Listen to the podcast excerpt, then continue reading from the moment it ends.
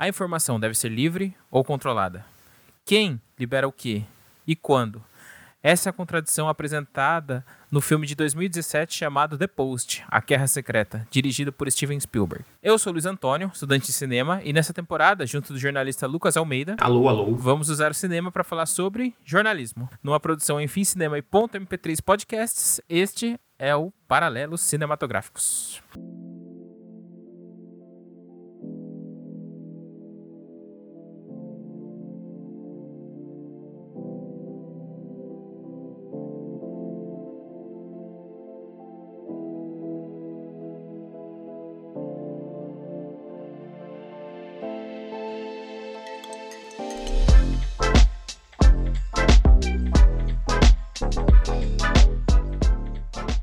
Lucas. Diga, Luiz Antônio. Estamos aqui para falar sobre top 10 postagens cringes de compadre Washington.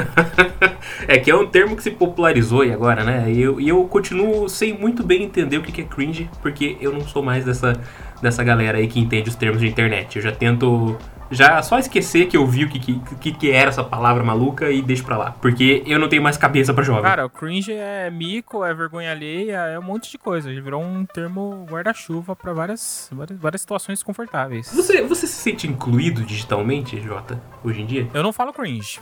Eu não, não sei, cara. Eu tenho, na verdade, eu tenho me principalmente com essa pandemia, me alienado cada vez mais de certas coisas, né? Inclusive do podcast hoje em dia, que a gente tá tentando voltar agora. Eu só tenho no máximo consumido, assim e tal, mas daí fica ruim, né? A gente que tem essa vontade de criar, começa a, borbulhar o nosso sangue, né? Para querer fazer alguma coisa e se não faz, a gente fica frustrado. Eu devo dizer que eu partilho do mesmo sentimento de você de se alienar cada vez mais, porque antes da pandemia eu era uma pessoa totalmente ligada em política queria saber tudo o que estava acontecendo. Hoje em dia eu já, eu já olho alguma coisa do governo, alguma coisa que deu errado na política brasileira e fico, ah, eu não quero saber disso agora.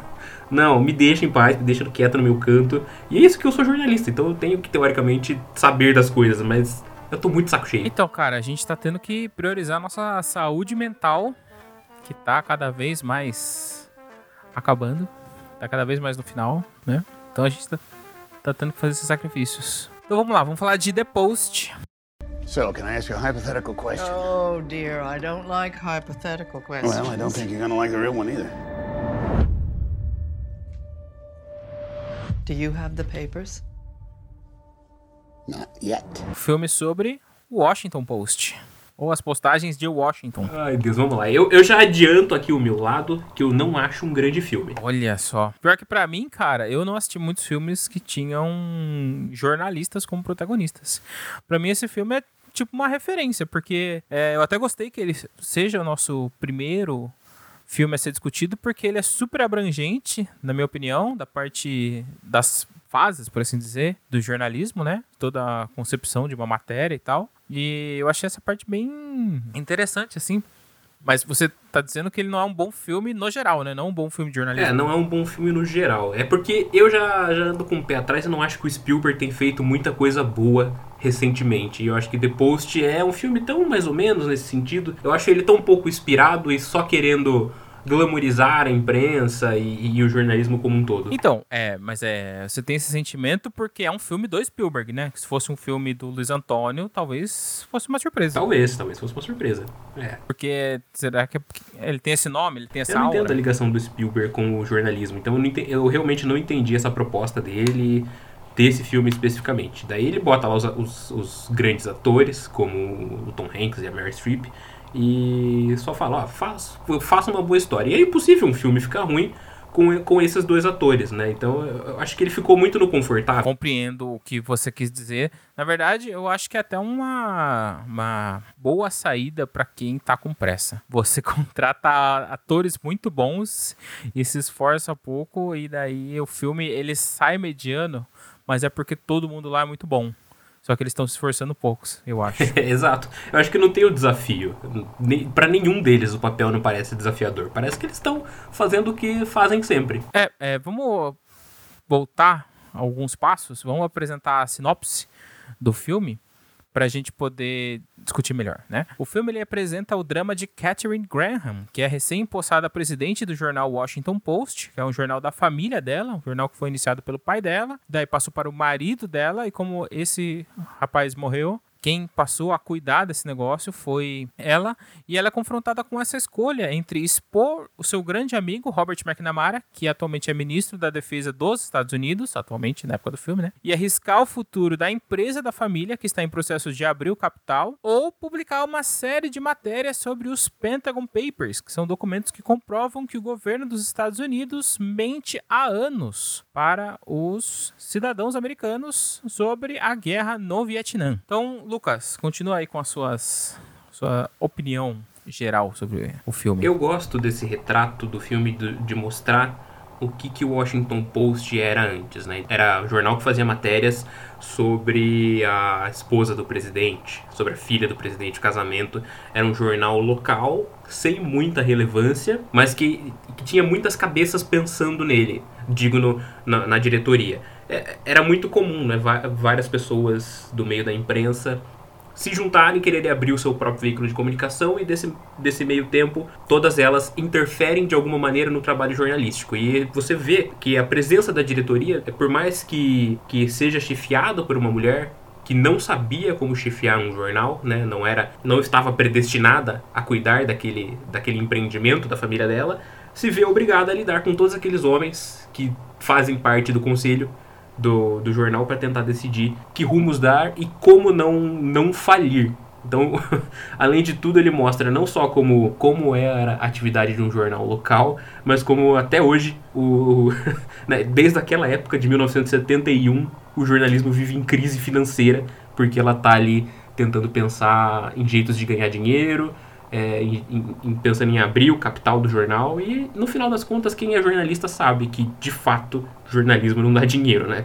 Então, tem que ser, tem que gostar muito. O jornalismo é feito por pessoas apaixonadas e e não por diretores que ficam apenas esperando resultados, dinheiro, lucro e e tudo mais. Pegando seu gancho para falar sobre jornalismo, eu, como já disse, gostei bastante do filme porque ele apresenta várias etapas, né, da produção jornalística, né? E eu não sei você, mas eu gosto bastante desse filme sobre profissão. Sempre que ele, algum filme ele traz essas minúcias sobre alguma, pro, pro, alguma profissão, eu fico bastante interessado, porque é literalmente uma realidade que eu provavelmente nunca vou viver. E sempre tem algumas coisinhas assim que a gente acaba pegando e aprendendo e tal. Mas você acha que o, o jornal ele estava em declínio? Porque eu entendi ele como se estivesse tentando fazer uma expansão, né? Certo que assim, você dificilmente consegue fechar o mês no lucro, mas eu entendi ali que a abertura de capital para eles era uma maneira de expandir os negócios, né? Que ele estava saindo de um jornal regional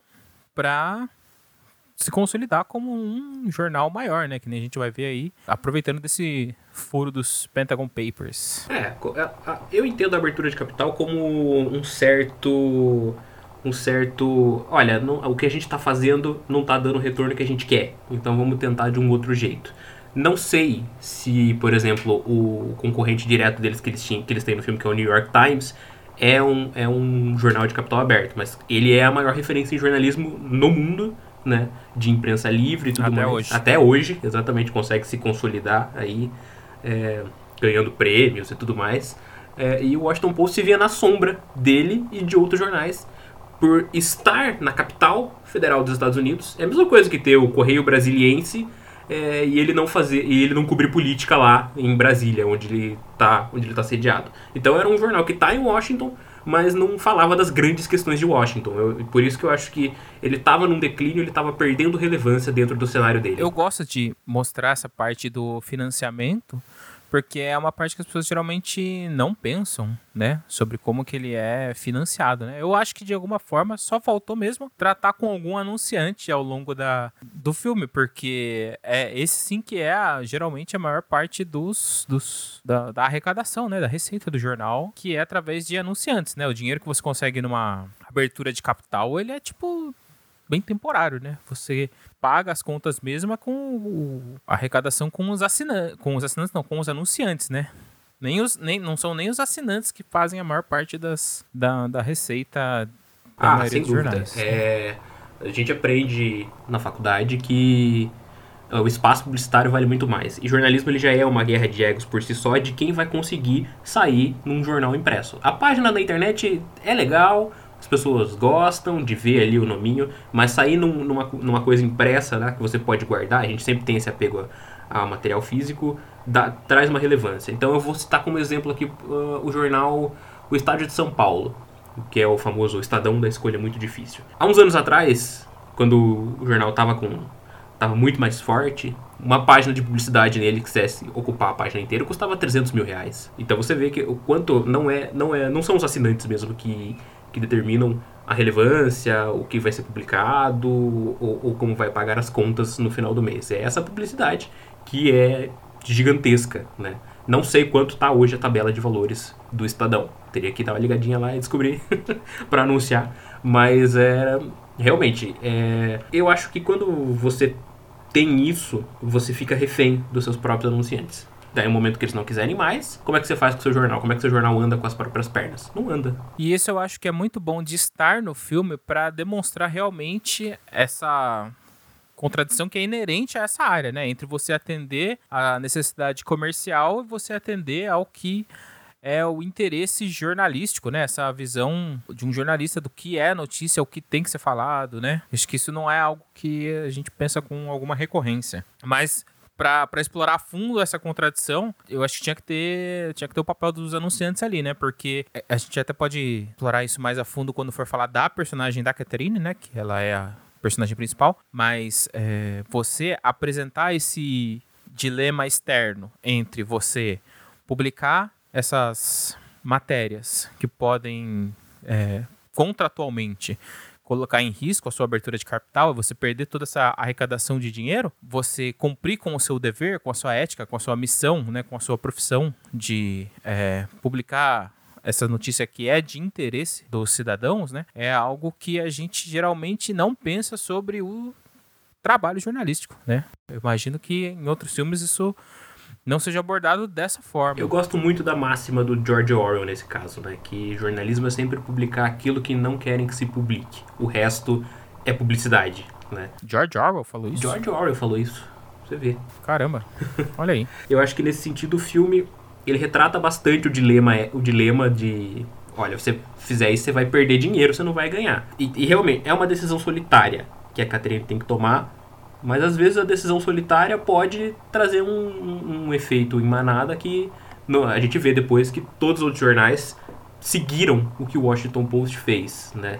Se ficasse em silêncio, provavelmente aquilo nunca teria acontecido. O Nixon, depois em 74, nunca teria saído da presidência. E o Washington Post provavelmente continuaria perdendo sua relevância nos anos seguintes. Vamos falar um pouco da personagem da Catherine, porque ela ela é muito interessante de você explorar as diversas conflitos dela ao longo do filme, porque primeiro, para começar, ela é uma mulher num cargo de poder, que já é alguém com extrema desvantagem. Se hoje em dia, no geral, você já tem desvantagem, naquela época a desvantagem era maior ainda, né? Porque a opinião dela ao longo do filme ela se faz ser ouvida em algumas ocasiões, mas no geral sempre tem um homem falando por ela, né? Que é, acho que é o advogado dela. Isso, né? é o advogado. Então, você tem essa mulher, é uma mulher que ela não tem um conhecimento técnico, nem administrativo para gerenciar uma empresa, nem jornalístico, né? Ela não é uma publisher e também não é uma executiva. É, era uma mulher de, da alta sociedade que caiu no colo dela a administração de uma empresa. Exato. Ela não foi criada para assumir os negócios, né? Ela foi criar, ela estava lá ao longo de todo o jornal porque era o negócio da família e ela sabia por cima, mas assim, ela não tinha essa competência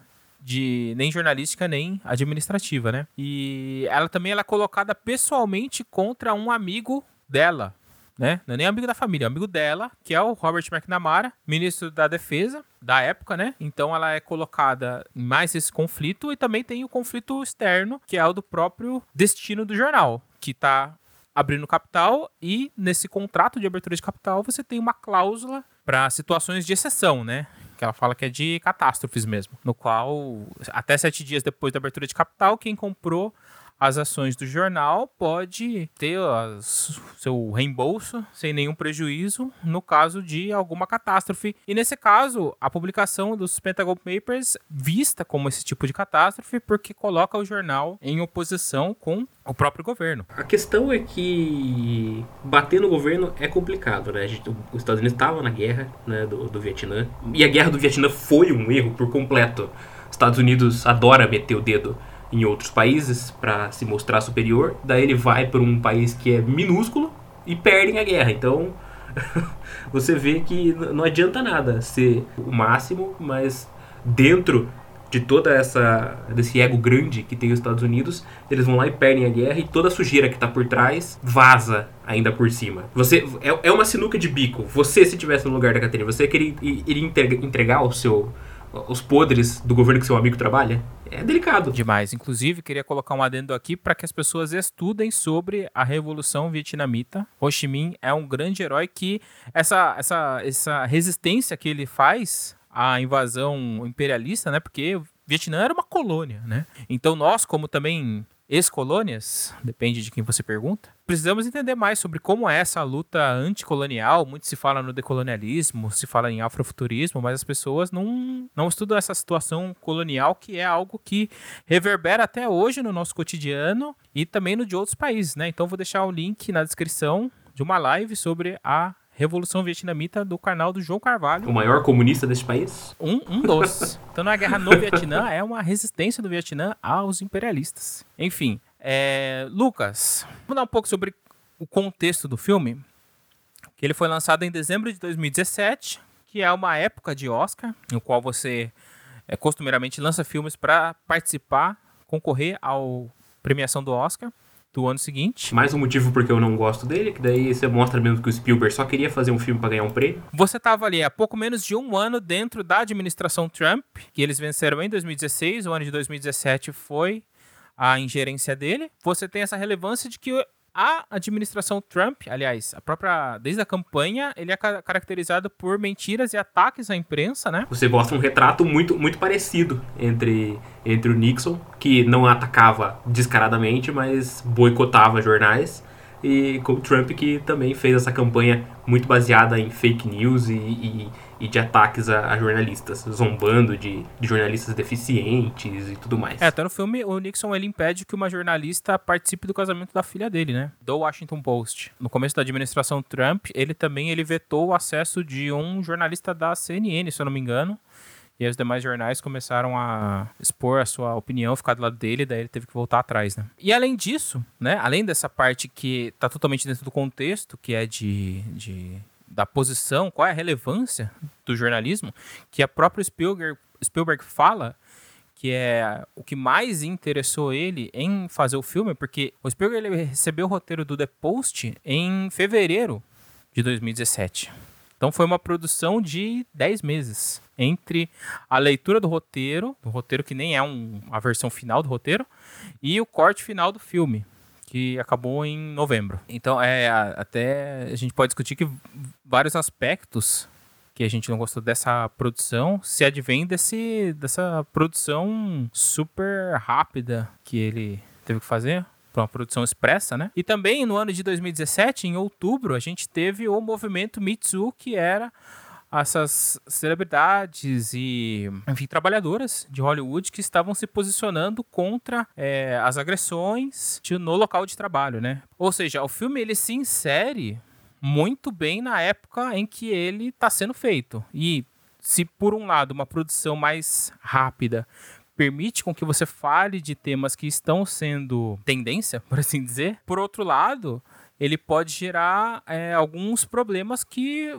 acredito que, pelo menos para mim, o que eu enxergo é que os problemas que eu vejo nesse filme, eles advêm dessa produção que teve que ser consideravelmente mais rápida, né? Que um filme dificilmente se faz num, num, período desses. É que também não é um filme difícil, né? Não é um filme que, que tem grandes cenas, que tem grandes movimentações, que exigem grandes movimentações de câmera, né? Você não tem, você não vê planos ousados, é, grandes momentos, né? Você é, são coisas muito simples, então acho que por isso também foi fácil, deve ter sido fácil gravar. Mas eu sinto meio que pelo movimento Me Too, eu, eu, eu, eu gosto mais de, de inserir. Mas como um contexto, como um contexto da administração Trump para traçar paralelos, eu acho que poderia ter esperado um pouquinho mais para fazer um filme mais, mais redondo, um filme mais mais incisivo nessas na, na questão de rebater ele, porque ele tinha acabado de assumir e a gente não sabia o que esperar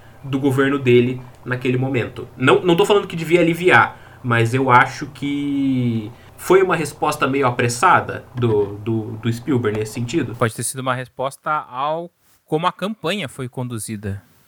Né, não exatamente a administração dele, né? Porque em fevereiro, bem ou mal, ele ainda não tinha feito tanta coisa. Que é quando o, Spielberg teve acesso ao roteiro, né? Então, você falou de que o filme não tem cenas complexas, mas logo no começo, né? A cena que ele tem. que se passa no Vietnã, né? teoricamente, se passaria no Vietnã, é, ela também não tem nada demais ali. É uma cena de uns soldados se montando, você até acha que vai ser uma cena de guerra, né? Porque por causa da trilha sonora, por causa da preparação dos, dos soldados que depois são brutalmente massacrados, né? Ela não é uma cena de confronto, né? A cena que é exposta ali é uma cena muito muito básica. É, e vindo de um cara que fez o resgate do soldado Ryan, você espera alguma coisa muito mais forte, né? É até legal essa quebra de expectativa, né? Pelo menos eu, eu, eu, eu, achei, porque você começa assistindo, ah, mais um filme de guerra, confrontos, massacre e tal, não sei o quê, e na verdade os massacrados são próprios americanos, né? Massacra mais que tá pouco. Então, qual é o problema que você já comentou e que eu também vejo? Eu acho que por ter sido uma produção tão expressa, por assim dizer, produção tão enxuta, né? Você teve alguns problemas de desenvolvimento, não necessariamente no roteiro, mas no como você monta uma cena. Por exemplo, assim, você tem a parte lá que eram os protestos dos hippies, né? Que você passa lá por uns hippies mais derundeire, fadas sensatas ali. E daí tem até um cara fazendo o discurso do Mário Bava e tal. Aquilo é tão artificial, tão teatral, não te coloca ali na cena de que tava realmente efervescendo, ele tá ilustrando de uma maneira superficial de que as pessoas estavam ali conversando sobre aquilo, né? Mas é algo assim, simplesmente formal, por assim dizer. É algo que eu imagino que na prática tenha sido mais intenso do que somente aquele grupo de pessoas ali reunidas daquela maneira, né? Ah, não, com certeza. Você vê filmes que retratam protestos, um bem recente, até que a gente pode falar assim como exemplo, o set de Chicago, que realmente mostrava é, uma revolta popular em, tema de grande, em volta de grandes temas.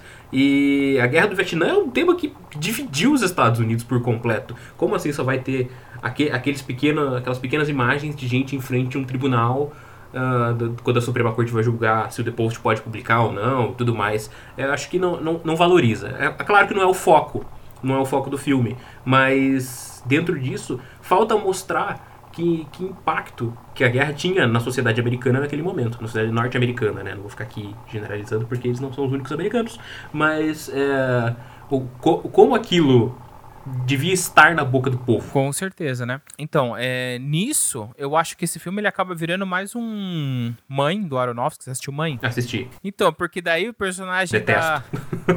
da, da... A Catherine Graham e o Ben, para mim, eles são mais o quê? Os conceitos ali de jornalismo para você entender mais como de maneira alegórica, não tanto de maneira assim histórica, entendeu? Para você compreender como é o trabalho do jornalismo de maneira bem alegórica mesmo, não de maneira literal, porque para mim esse filme funcionou muito como isso, para você entender, ele é didático, ele é alegórico, ele é formal. Ele não tem esse, pelo menos das vezes que eu assistia, não não senti esse esse eu compreendi o, os dramas e o coração que o Steven Spielberg sempre traz, mas eu não não não senti ele tanto.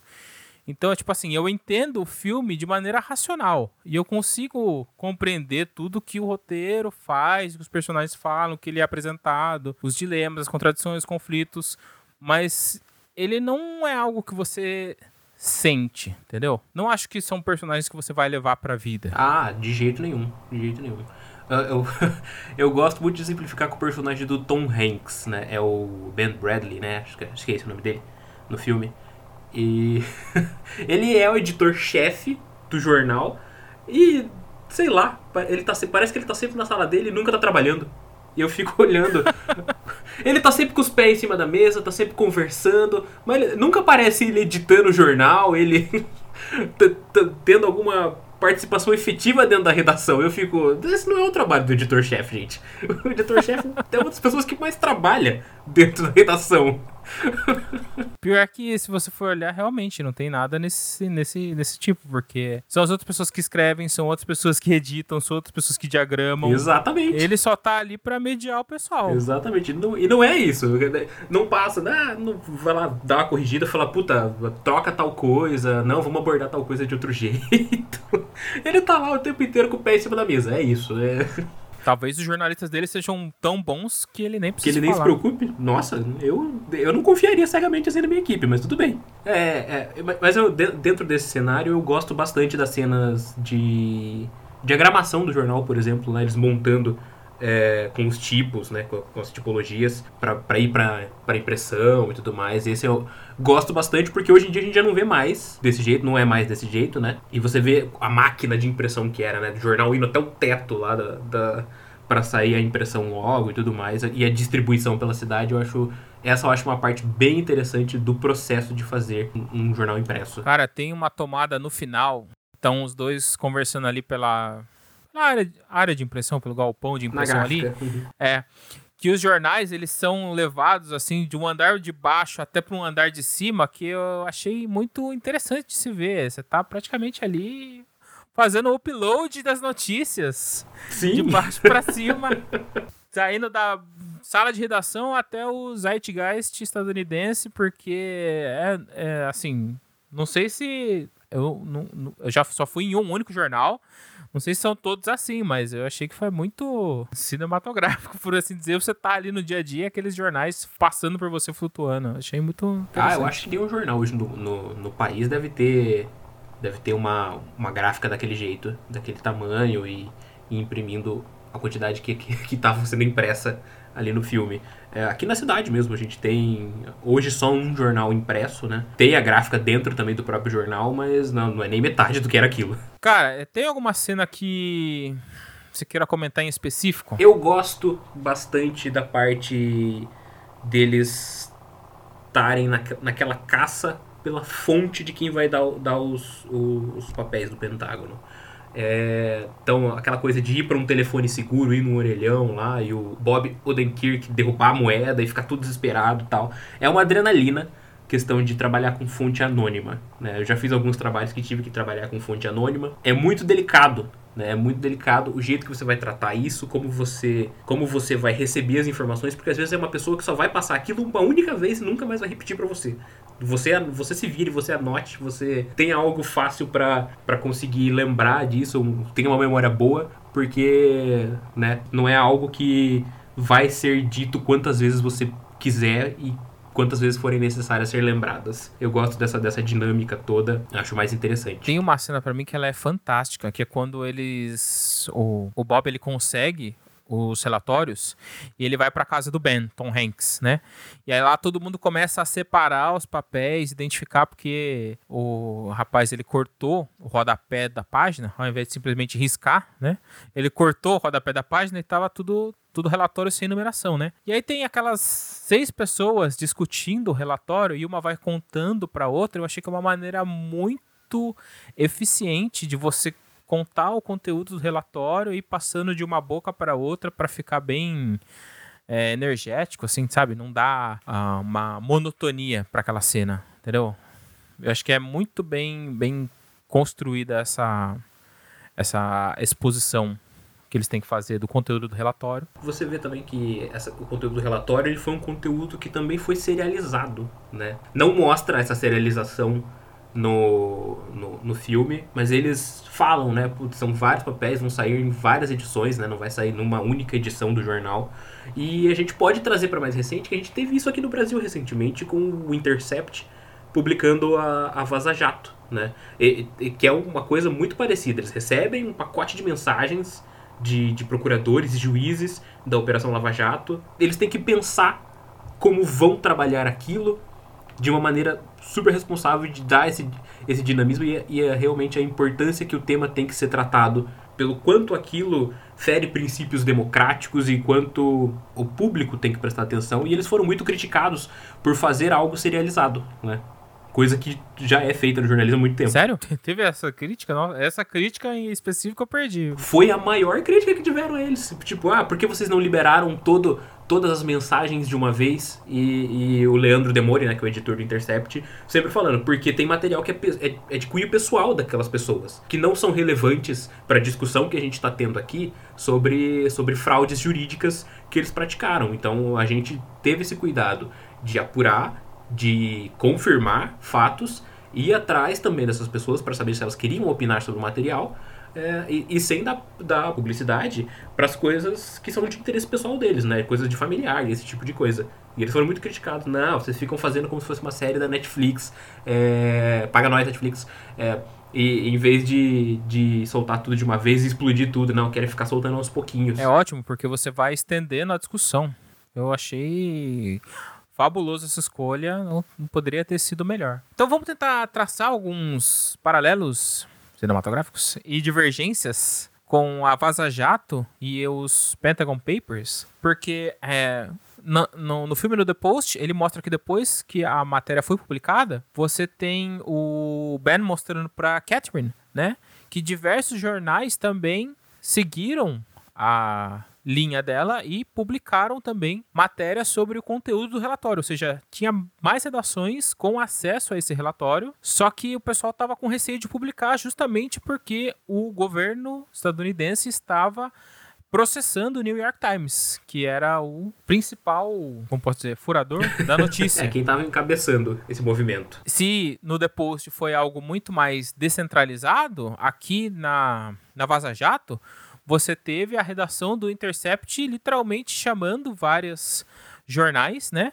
Tem aqui o El País, Folha de São Paulo, Veja, Agência Pública, BuzzFeed News, UOL, Band News e acredito que a Globo também, porque é, eu me lembro claramente de ter ficado sabendo da Vaza Jato através do William Bonner. Mas a Globo não quis participar do consórcio de veículos que publicou a Vaza Jato. Ah, entendi. Teve essa questão. O, o Glenn Greenwald, ele conta em entrevistas que ele foi até o Ali Camel, né, o diretor de jornalismo da Globo, e falou para eles, ó, a gente tem um material que vai ser explosivo contra o governo e contra e contra o Sérgio Moro, e a gente sabe que a Globo é uma grande defensora do Sérgio Moro aqui no país. E a gente quer saber se vocês querem entrar nessa, como a gente já fez parcerias anteriormente, no caso Snowden, por exemplo. E o Eli falou: Não, eu quero ver o material primeiro. Daí o Glenn falou: Não, eu não posso te entregar o material. E, até por precauções também, né? Com para resguardar a própria fonte anônima que passou para eles esse material e para Globo não furar eles também. É, daí o Glenn falou: Não, vocês ou vocês confiam em mim ou a gente não faz nada. E o L. Campbell falou pra ele, então a gente não faz nada. Simples assim. E a Globo não entrou depois. Caraca, inclusive tem uma matéria do Intercept falando que a Globo deu uma, uma protegida. Não, não, não deu uma lida nessa matéria que ela é mais recente, por assim dizer. Mas tinha uma matéria específica sobre a Globo nas mensagens da Vaza Jato. A gente vai deixar o link da série na descrição do podcast, pra, que é sempre bom se lembrar quem são essas pessoas. É, eu acho, traçando paralelo com o filme, eu acho preocupante a imprensa ficar acuada por causa do governo. Lá, os jornais ficaram acuados porque o, ah, porque o governo estava processando o New York Times. Aqui eu acho preocupante jornais, jornais não se interessarem em ir atrás do que a Vaza Jato fez para justamente publicarem. A Globo não quis, não, não quis por provavelmente mesquinharia deles próprios, mas outros jornais também, como o Estado de São Paulo também não, não participou da, dessa publicação. Por quê, sabe? Era um dos maiores escândalos que a gente tem recentemente. Frutos dessa investigação, dessa publicação desse material estão sendo vistos ainda, né? senão as decisões do juiz Sérgio Moro não teriam sido anuladas se não fosse a Vaza Jato. Toda a, é, e, e a você vê que parte da imprensa não quis Jato, participar são uma série de operações, né? É, mas a imprensa teve um passo fundamental. O próprio Moro já sabia disso de antemão, porque ele estuda a, Operação Mãos, Mãos, Limpas da Itália, né? E ele sabe muito bem que a participação da imprensa na manipulação da opinião pública era fundamental para conseguir fazer pressão com os, os políticos para conseguir avançar as difíceis etapas dessa grande inquisição que ele fez, né? Ele e o Ministério Público, principalmente de Curitiba, né? E você vê a repercussão, né? O presidente não caiu porque não, não, não implicava nele diretamente as coisas, né? Como, como os Pentagon Papers implicavam o Nixon. Mas o Moro caiu. Ele estava predestinado a, ou, ou a ser um ministro do Supremo Tribunal Federal ou a concorrer à presidência. E ele não acabou, acabou sendo atingido por completo pelo escândalo e hoje perde relevância no cenário político como um todo, por conta dessas matérias. Amém, continue assim, né? Continue assim, por favor. Cara, vamos falar um pouco sobre sobre o tipo de material que essas duas que essas duas reportagens se tratam. Porque se por um lado no The Post ele trata de um relatório feito por uma empresa de consultoria contratada pelo governo, do outro lado na Vaza Jato ela se trata de mensagens do Telegram, dos promotores e dos juízes e até de alguns políticos e repórteres, né, que estavam ali é, conversando com essas pessoas, né? Você acha que isso tem alguma tem algum grau de, de diferença no que deve, o que não deve, de curadoria, assim e tal? Você quer comentar um pouco sobre esse tipo de material? Eu acho que é, eu, assim, eu considero que o trabalho do, do Intercept foi muito correto nessa questão de justamente do que eu comentei, não dar publicidade para coisas que são pessoais daquelas pessoas, né? O, o, que interessa é o material delas como figuras públicas e não o que eles evidentemente vão conversar sobre suas famílias ou coisas do gênero. Tem, tem uma grande diferença, né? Os documentos do, do Pentágono eram exclusivamente material de governo. O tratamento que eles podiam dar e a seriedade, né? A profundidade seria muito mais... É, é um, é um trabalho um pouquinho já mais fácil porque você vai ter a equipe dedicada a, a só e confirmar os fatos com o governo e, e publicar. E, e, não excluir material que está ali. Claro que eles também têm que entender, dentro da, dentro do, da linha editorial deles, o que, que é relevante para ser publicado e o que, que não é, né? O que a gente chama de critérios de noticiabilidade. Maravilhoso. Eu, você acha que tem alguma relação de que esses dois veículos, tá certo que quem originalmente tinha o material era o New York Times. Mas, tanto o Washington Post no filme quanto o The, o The Intercept, eles são redações pequenas, consideravelmente menores do que qualquer outra, né? Você acha que o fato deles ainda serem veículos médio, não sei, médio para grande, assim, vai? Teve algum papel para você conseguir trazer essas coisas à tona? Porque eu não sei os outros jornais que publicaram as matérias depois do Washington Post, se eles eram maiores ou não. Mas assim, você acha que o pessoal que era maior acabou correndo atrás dessa ousadia desses mídias menores, ou pelo fato de ser menor, você até tem mais controle, tem menos responsabilidade com interesses assim. Aqui, que nem a gente já falou, não tem anunciantes no Washington Post também, não tem anunciantes no The Intercept, né? Mas assim, você tem mais independência, por assim dizer, para ser mais ousado do que em redações maiores? Eu acho que sim.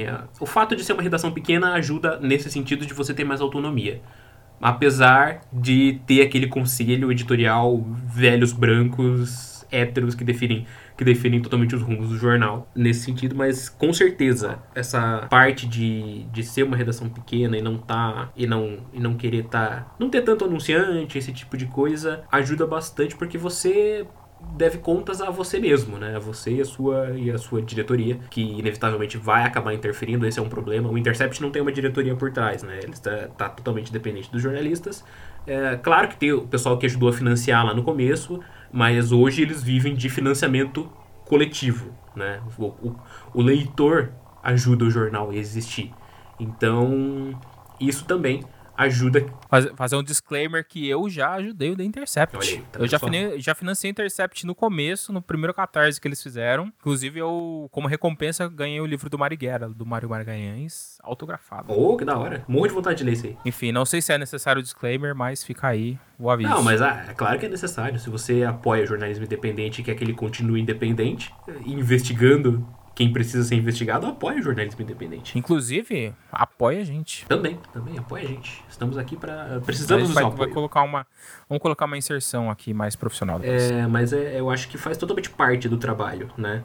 É, como eu disse lá no começo, jornalismo não dá dinheiro. Né? Publicar notícias não dá dinheiro, publicar coisas que os outros não gostam não dá dinheiro. Então, te dá. Talvez dê reconhecimento, talvez devo dê algum, algum prêmio, mas é, troféu não paga conta também. Então você tem, você tem que arrumar jeitos de ser financiado. No caso do The Post, eu, eu não, não concordo muito no fato. É, ele se considerava um jornal local, mas tinha muita gente opinando. Todo aquele conselho editorial é muito grande para um jornal que se considera local. Tinha muito dedo de outras, de outras pessoas ali. Sim, inclusive os banqueiros, né, que é com quem a Graham está tratando para conseguir abertura de capital, eles se colocam publicamente contra o avanço em direção à, à, à publicação dessas matérias, né? Então, você vê, tem mais interesses uh, entre o céu e o inferno do que a nossa vã filosofia consegue compreender. É, aqui, vou dar um exemplo nosso regional também. Aqui tem um jornal, o único jornal impresso já mencionado aqui nesse programa, que também tem um conselho editorial que mete o dedo em tudo que os repórteres produzem. É, Para um filme que visa glamorizar a imprensa livre, mostrar os interesses corporativos do jornal e daquelas pessoas que estão por trás dele, uh, não me parece a decisão mais sensata, né? Parece mais, ser mais conciliador do que realmente apoiamos a imprensa, a imprensa livre é, faz com que a democracia ande. Por mais filmes como banqueiros como antagonistas. que essa é a realidade. Exatamente. Por favor, vamos, vamos quebrar vidraças de banco, tacar fogo em bancos e queimar banqueiros. Exato. Não seja o tipo de pessoa que limpa a vidraça de banco. Ah, pelo amor de Deus. Se tem uma coisa que não precisa de dó nesse mundo é vidraça de banco. Então acho que é isso, Lucas. Tem mais algum aspecto que você queira comentar sobre o filme? Tem um último aspecto que eu vou deixar o gancho pro nosso próximo episódio, que The Post termina muito bem. Essa é, esse é um dos pontos altos do filme também, o final, que ele termina se ligando completamente com o caso do Watergate, né, que que é retratado no filme Todos os Homens do Presidente. Acho que o maior clássico de filme sobre jornalismo que tem. Não sei se o Spielberg fez de caso pensado essa, esse final ali, quase, quase um, um, um easter egg, dando uma piscadinha pro, para os jornalistas que sabem, para quem acompanha a política norte-americana. É, é uma cena pós-crédito antes do crédito. Exatamente, mas é ele se liga com o caso e se você quiser fazer uma sessão na sua casa, assistir The Post e logo em seguida assistir Todos os Homens do Presidente, eu acho super válido, eu acho que vai, vai enriquecer a sua experiência. Até porque Todos os Homens do Presidente também é um filme muito melhor. Tô interessado em ver porque, um, nunca vi Todos os Homens do Presidente e dois, eu não sei do que se trata o Watergate. Eu sei muito por cima porque foi é, mencionado aqui em alguns artigos que eu estava lendo sobre o The Post, então eu tô bem interessado, até porque eu quero que seja desconstruída esse meu, essa minha visão de que o The Post, para mim, atualmente é o filme de referência sobre jornalismo. É, exatamente. Eu acho que a gente vai discutir muito o funcionamento das instituições no, no, no nosso próximo episódio. Sobre todos os homens do presidente. Maravilha, então, Lucas. Então é isso, pessoal. Se você se interessou por essa discussão, você pode participar dela mandando um e-mail, o link vai estar na descrição do podcast. Sigam o Enfim Cinema no Instagram, sigam a produtora.mp3 também no Instagram, todos os links vão estar na descrição do episódio. E o nosso próximo episódio será, como o Lucas propriamente já falou, Todos os Homens do Presidente, que não é um filme do Spielberg. Graças a Deus. Que o Spielberg também é o gaga. É isso, pessoal. Um abraço e até mais. Até mais, gente. Obrigado pela audiência. Ponto MP3 produtora de podcasts.